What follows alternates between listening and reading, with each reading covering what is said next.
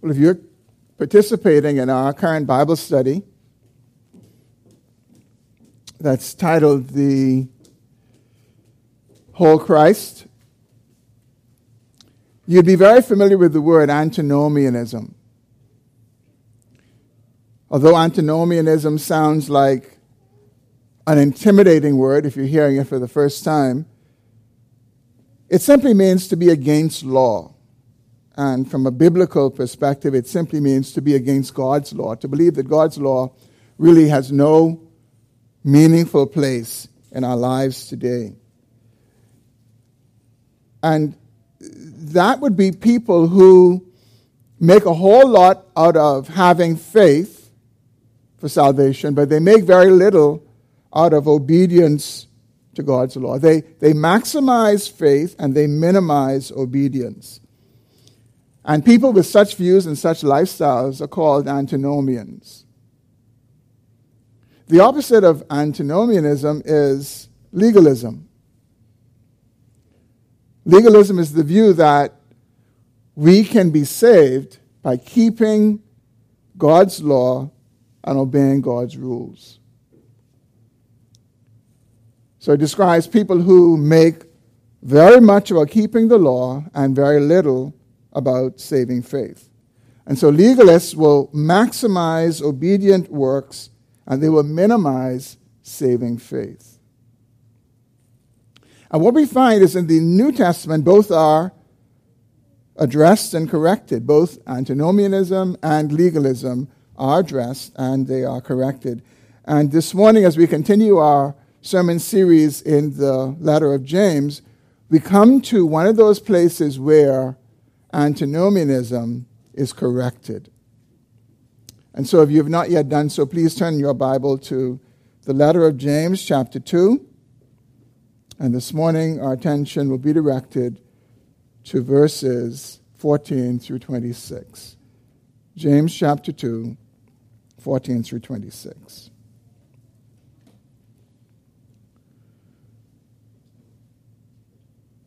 James writes What good is it, my brothers, if someone says he has faith but does not have works? Can that faith save him?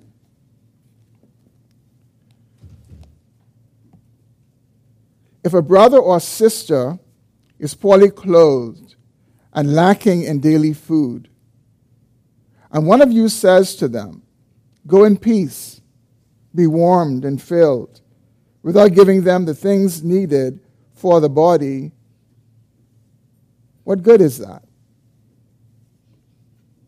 So, also, faith by itself, if it does not have works, is dead.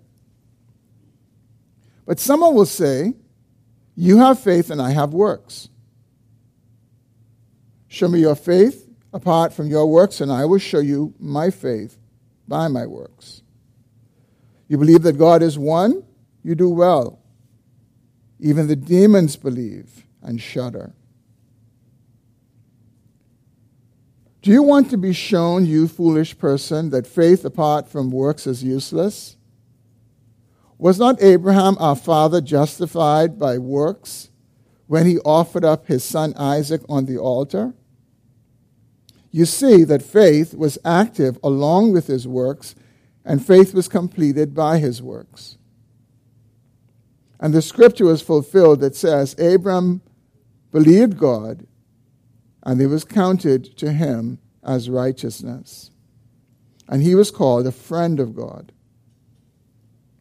you see that a person is justified by works, not by faith alone. And in the same way, was not also Rahab the prostitute justified by works when she received the messengers and sent them out by another way? For as the body apart from the spirit is dead, so also faith apart from works is dead. Let's pray together. Father, we thank you for the privilege of having your word, to read it and hear it. And I pray this morning that you would speak to all of our hearts through the preaching of your word. Lord, I have nothing to say unless you give it. And I pray that you would truly give me words this morning, that I would feed your people. And Lord, would you cause all of us to hear as we ought to hear and obey as we ought to obey. But we trust you in this moment to superintend the preaching of your word. And we ask in the name of Jesus. Amen. So, how does James address antinomians? Those who maximize their faith and minimize their obedience. How does he do that? Well, he addresses them by hammering home a very simple but important point, which is this the lives we live for Christ should give evidence to the faith we profess in Christ. The lives we live for Christ should give evidence to the faith we profess in Christ. To put it another way, if the faith that you and I claim to have in Christ is not accompanied by lifestyle evidence of salvation, which is, an, which is obedience to God and His Word, our faith is not saving faith. It's dead faith. In the words of Pastor Jim Elliff, it is wasted faith.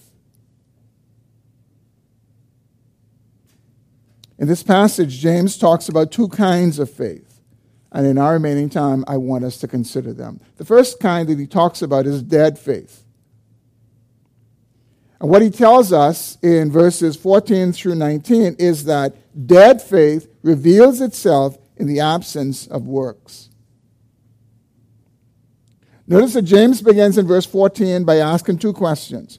What good is it, my brothers, if someone says he has faith but does not have works? Can that faith save him? And I emphasize that because it's important to see what James is talking about. James is not talking about faith in a vacuum, how people say, well, I'm a man of faith, I'm a woman of faith, I can do this. He's not talking about that. He's talking about saving faith. And that's why he says, he asks this question can that faith save him? Not can that faith do stuff for him, can that faith save him? James is talking about saving faith, the faith that, sal- that salvation is based upon. Now, although James asks two questions, James is really making one statement. And his statement simply is that faith that's not accompanied by works is of no value. It's dead faith, it is wasted faith. In other words, he's saying faith that claims to be faith in Jesus, faith for salvation, that doesn't have accompanying salvific work, work that is evidence of salvation, he says is wasted. It is, it is, it is dead faith. He says that faith can't save you.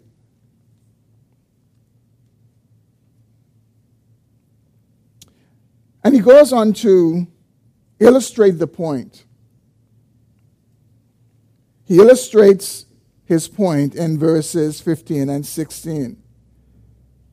And what he says is pretty much imagine that a brother or sister, and let's think about it in this way in this church, who is in need, they need food, they need clothes, and one of us goes to that person, and what we say to that person is, be warmed and be filled. And we let them go. James says, What good is that? He says, How could you say that you have faith if you if you do that? His exact words are verse 14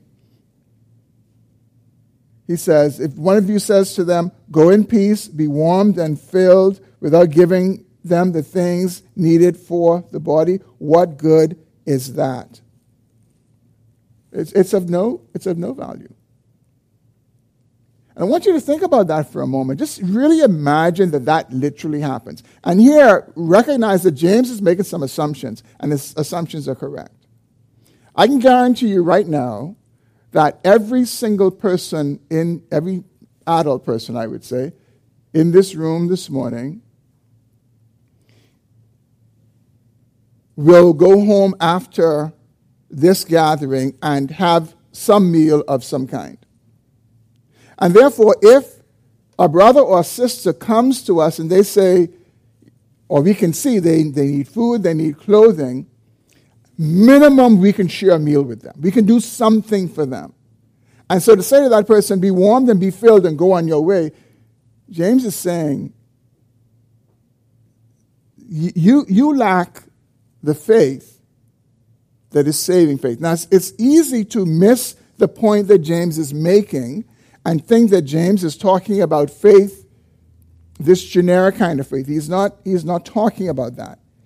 In essence, what, what James is really saying is that if there's one of us who professes to know Jesus Christ, who is able to help a brother or sister to some degree of a need that they present, and we are able to say to them, be warmed and be filled and go on your way and do nothing for them, James says, you don't have saving faith. You don't have saving faith. If you just pray for them or you prophesy over them or whatever you do, he says you don't have saving faith. And here on this point, James is not alone. He's not alone.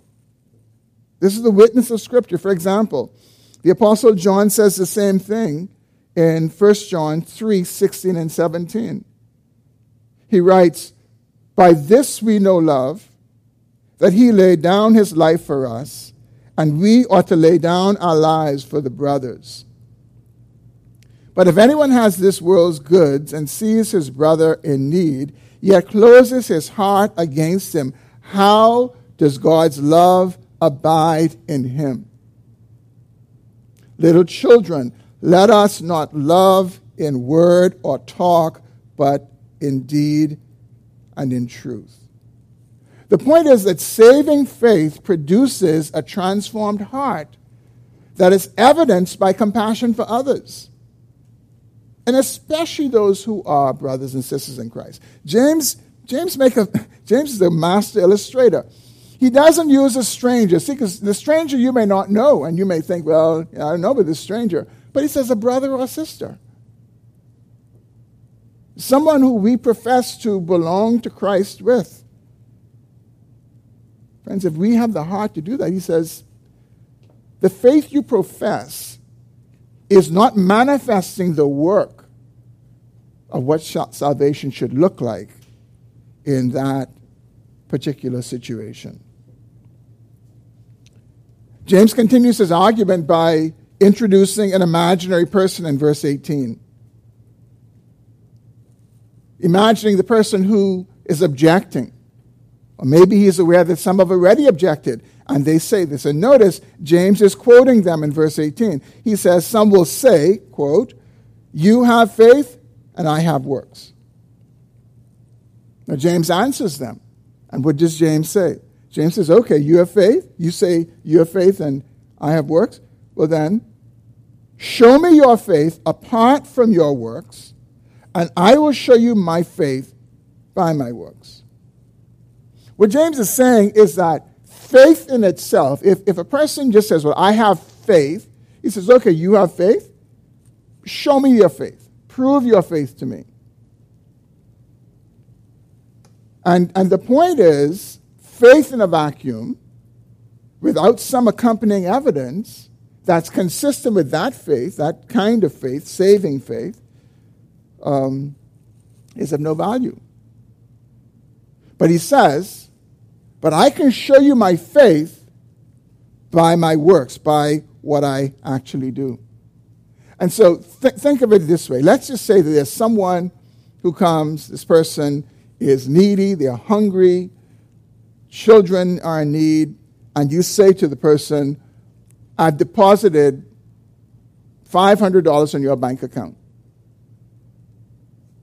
And the person doesn't go online to check, they don't go to the bank to check, they, they just continue in their same condition. The person has no evidence to show that they really believe that you did what you said you did. Evidence of believing that would be making some effort to go to check, um, to verify that, acting upon it. That's what James is, James is making the point that, that when, you, when you see some action, you can link it back to faith. When you see some fruit, you can link it back to faith. But faith on its own, without any action, really is just suspended in thin air. And so his point is clear. A life that bears the fruit of salvation points to saving faith, but a life that only is a profession of faith and has nothing as evidence is dead faith. It's not genuine faith. James makes the point in verse 19 with a second illustration where he shows the, the tragedy and the danger of relying on an empty confession that one has saving faith with no supporting evidence in your life, no fruit in your life of salvation. Verse 19, he says, You believe that God is one, you do well. Even demons believe and shudder. And so James is making the point that demons believe, they're not saved. And demons don't just believe, demons demonstrate a certain kind of awareness of, of God, but they're not saved. And he seems to be co- contrasting the demons who, that shuddering, recognizing some fear of the Lord, for this person who's indifferent, saying that he or she has faith in God, but is indifferent, is a mere professor of faith. And James seems to be making the point that, you know what, the demons even do better. The demons fear the Lord. You don't. Your conviction is shallow. And one of the things he seems to be pointing out is that another characteristic of dead faith is shallow conviction.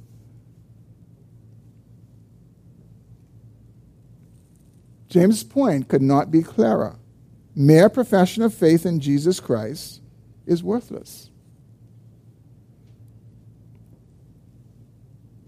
But James doesn't leave us here. He doesn't leave us at this dreadful point. He goes on to explain for us saving faith, which is my second and final point. James addresses saving faith for us in verses 20 through 26. And what he tells us is that saving faith reveals itself with the presence of works.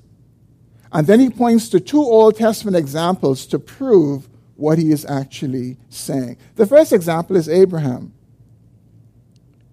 Verses 22 through verses 20 through 22.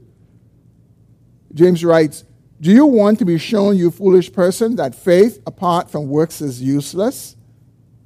Was not Abraham our father justified by works when he offered up his son Isaac on the altar?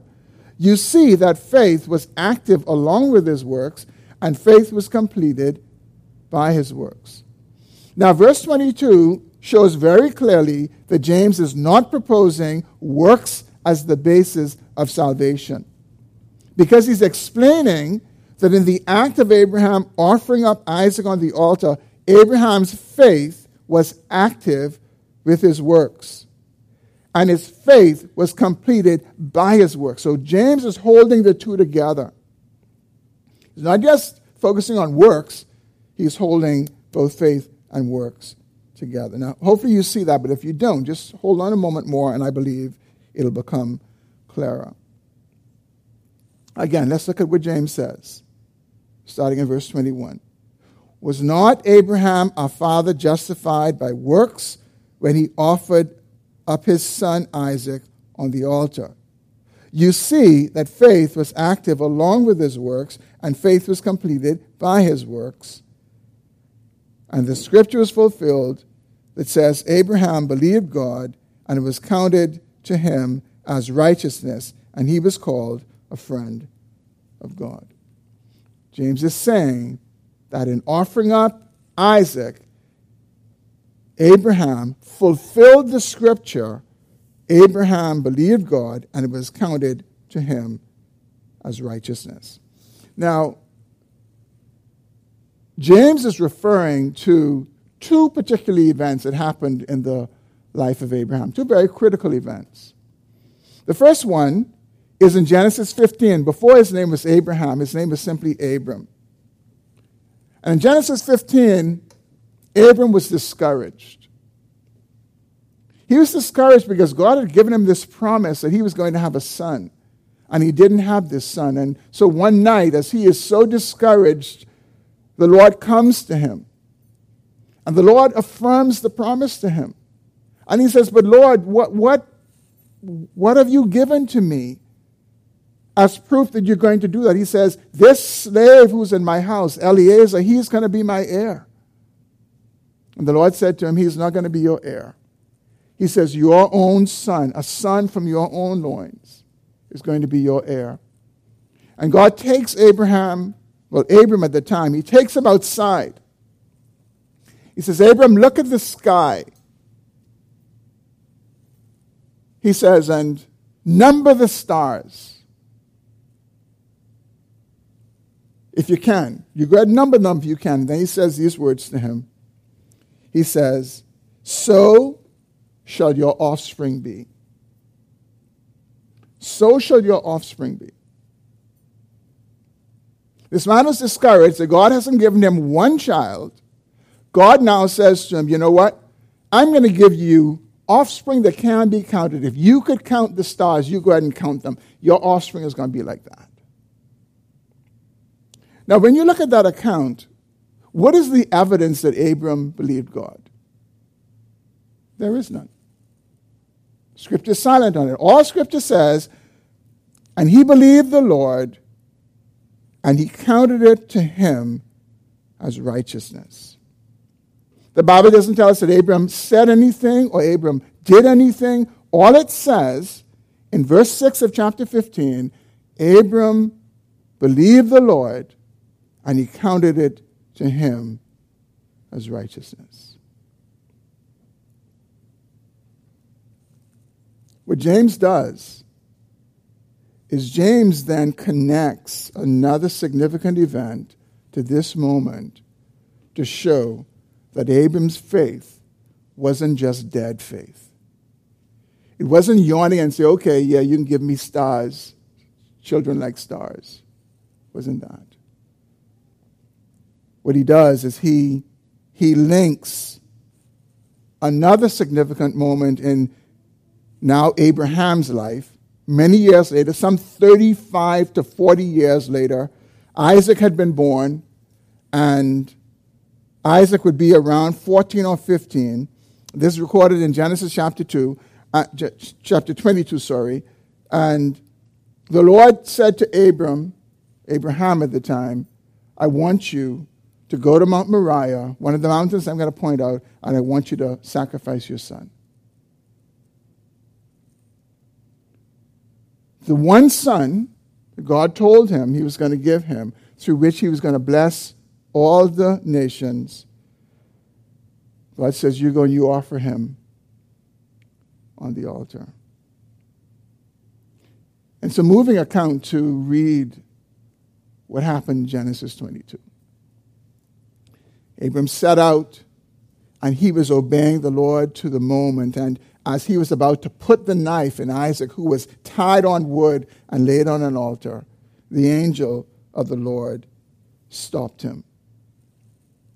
And what James is doing is James is helping us to see that this act of Abraham was the evidence that he really believed God. See, think about it. The reason that Abraham was able to be ready to kill his son is because he believed God, not Isaac. His, his faith was not in Isaac. His faith was not that Isaac was going to bring to him this offspring that God promised. His faith was in God. And so he was able to willingly offer up his son. No doubt he didn't understand it, but he knew God spoke to him. And so he was obeying. So now, when you consider that, notice again how James puts it. James puts it this way in verse 23 and the scripture was fulfilled that says, Abraham believed God and it was counted to him as righteousness. So that's when the evidence really came. That is when the proof came that Abraham really had faith in God, that God counted to him as righteousness. So when we read the whole text again, what James is saying is this Was not our father Abraham justified by works when he offered up Isaac on the altar? You see that, the, that his faith was active along with his works, and faith was completed by his works. His faith was completed when he did what God told him to do. But, but really, up until that point, we have no specific evidence to say this is how we know Abram believed God. James tells us the way we know it was he offered up his son. And so then he says in verse 23 and the scripture was fulfilled that says, Abraham believed God and was counted to him as righteousness. And then James concludes in verse 24 you see that a person is justified by works, not by faith alone. Now, notice he doesn't say justified by works, not by faith. He's saying justified by works, not by faith alone. We see those two events in Abram's life believing God in, in chapter 15, and then willingly offering his son. It was in his heart, and, and trust me, as far as Abraham was concerned, Isaac was dead. Isaac was dead for three days because he was obeying God in what he said. And so we see his faith and his works. That's, that's genuine faith. That's the evidence of biblical faith. The second example that he gives us, the second illustration, is the example of Rahab the prostitute. In verse 25, he writes, And in the same way was not Rahab the prostitute justified when she received the messengers and sent them out by another way. Now, here James is referencing Joshua chapter 2. Again, another wonderful story of the grace of God that came to the most unlikely woman, one of the most unlikely persons in Jericho.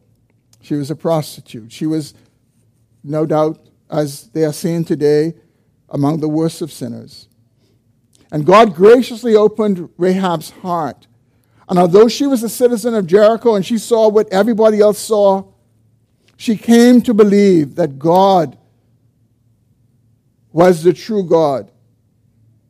And she came to believe that this group of people, these wilderness wanderers, this ragtag band, with children and cattle in tow, that they were going to overthrow this fortified city. The wall was so thick, they say that two chariots can go side by side on the wall. And Rahab believed God is going to destroy Jericho. And she believed the God of heaven. And it's clear that Rahab believed that because she knew she was taking her life in her own hands. Not just her life, but her family's life as well. If she didn't believe that, she would not have hidden the spies. And she hid them. She believed it. And her work of, of doing this, saving these spies, was evidence that she really believed what she said she believed. And the words of James, she was justified by works, just like Abraham.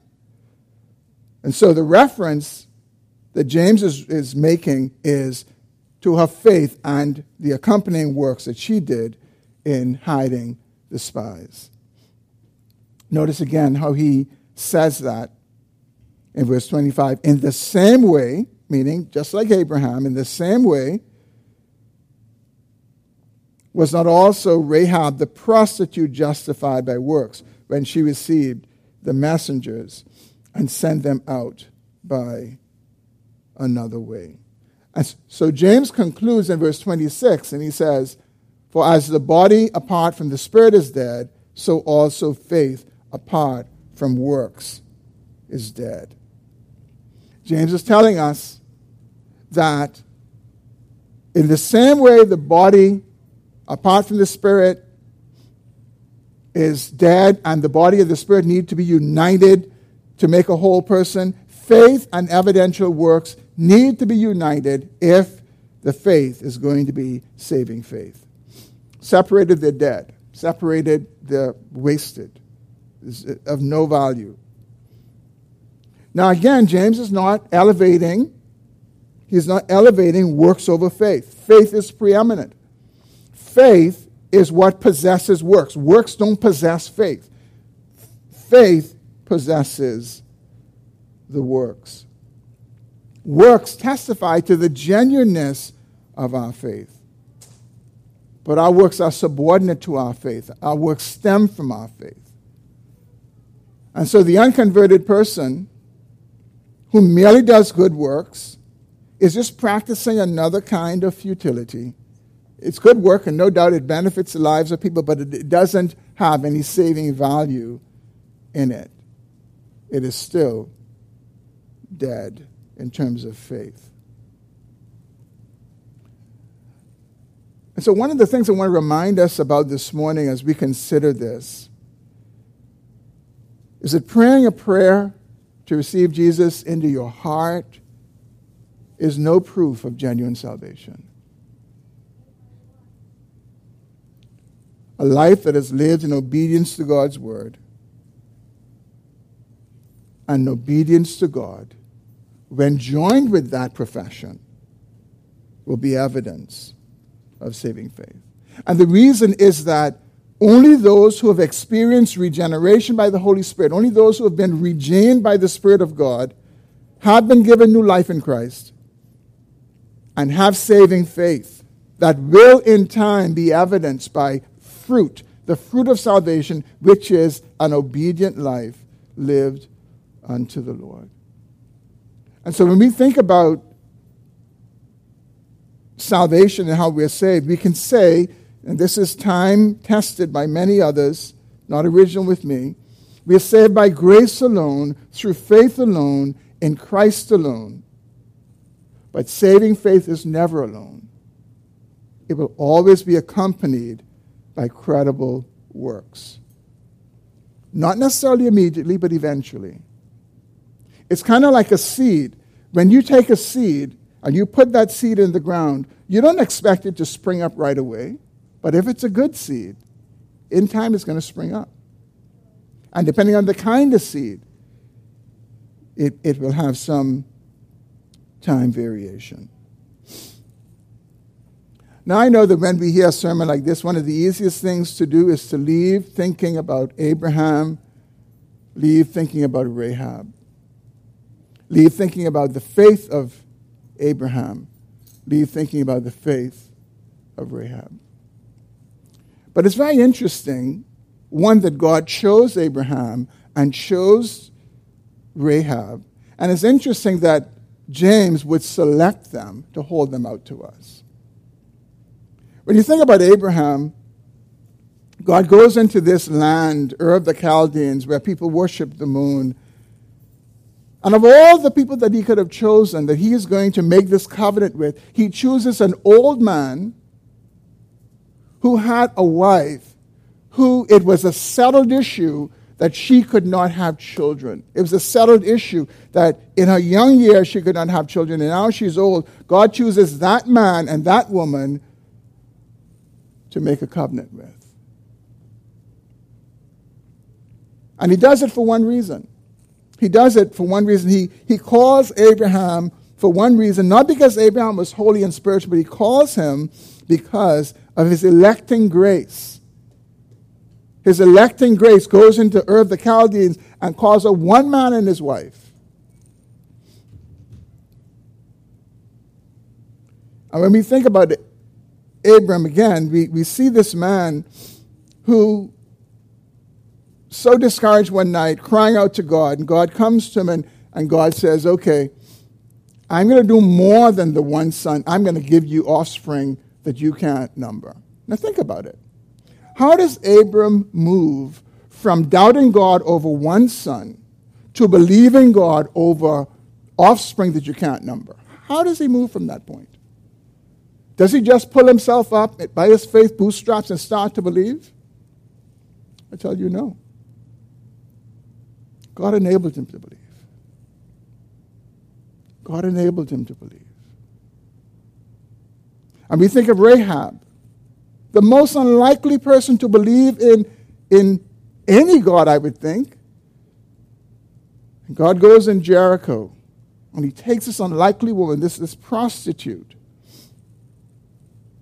And while all the others around her are not taking any heed about the fear of this group of people who are coming through, and their God is destroying nation after nation after nation. She actually says in her testimony, she says, When we heard it, our hearts melted. How is it that all their hearts melted and only this one woman would believe? Is she special? No, she wasn't special. It was God's electing grace upon Rahab. And God enabled her to believe that he was going to destroy Jericho. And if she would believe, she would be saved. Brothers and sisters, I pray that we leave today not thinking about Abraham, not thinking about Rahab and their great faith, but thinking about a merciful God. A God who showed electing grace and mercy in this man Abraham and in this woman Rahab and gave them faith. Faith that was saving faith. Faith that was evidenced by their works and by the things that they did. If you're here this morning, and, well, first of all, for, for us, who have come to know Jesus Christ as Savior and Lord, our story is no different. Our story is no different. We, we believe not because we're special. We believe because God had mercy and grace on us and gave us faith to believe and brought us to Himself. And if He had taken a hands off approach, we would be on our way to hell. And so we should rejoice this morning that God has been merciful to us by giving us saving faith to believe but if you are here this morning and you don't know Jesus Christ as Savior and Lord, James holds out two examples of grace Abraham and Rahab. Unsuspecting people, the least deserving people, and God chose them and He gave them grace to believe His promises, saving faith was their portion because of the grace of God that really came to them. And so I encourage you today hear the word of God. If you don't know Jesus Christ, repent, turn away from sin, trust in the Lord Jesus Christ. Come to him. He is faithful to save to the uttermost all those who come to him. Let's pray together. Lord, thank you for your word this morning. Thank you for reminding us that saving faith is never alone. I pray that you'd help us all to come to saving faith, and may none of us have dead faith, wasted faith. But may we trust in you, and may we in our living give evidence that our faith is genuine. We thank you for the amazing grace that you give to undeserving sinners like us. In Jesus' name, amen. Let's stand for a closing song. Okay, invite you please stand. The song we're about to sing is a new song, but it's uh, very easy to learn. So. To the undeserving. You give your grace to a moon worshiper like Abram. You give your grace to a prostitute like Rahab. And then, Lord, you give your grace to all manner of sinners like we are. Would you help us to live with hearts of gratitude for the amazing grace that you have given to us? That you have given us the gift of faith and you have enabled us to believe on the Lord Jesus Christ. And because you have given us saving faith, we are able to live lives in obedience to your word. All of it. For the glory of your name. As we leave today, let us remember to be submissive to rulers and to the authorities, to be obedient and to be ready for every good work. Let us speak evil of no one. Let us avoid quarreling. Let us be gentle and show perfect courtesy to all people. Let us remember that we were once foolish disobedient, led astray, slaves to various passions and pleasures, passing our days in malice and envy, hated by others and hating one another. But when the goodness and the loving kindness of God our Savior appeared, He saved us. Not by any works of righteousness done by us but according to his own mercy by the washing of regeneration and renewal of the Holy Spirit,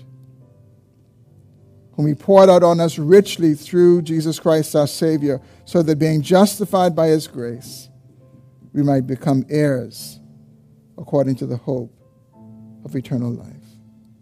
May we, as we leave today, remember these things and in turn live our lives for the glory of God through our Lord Jesus Christ. Amen. Amen.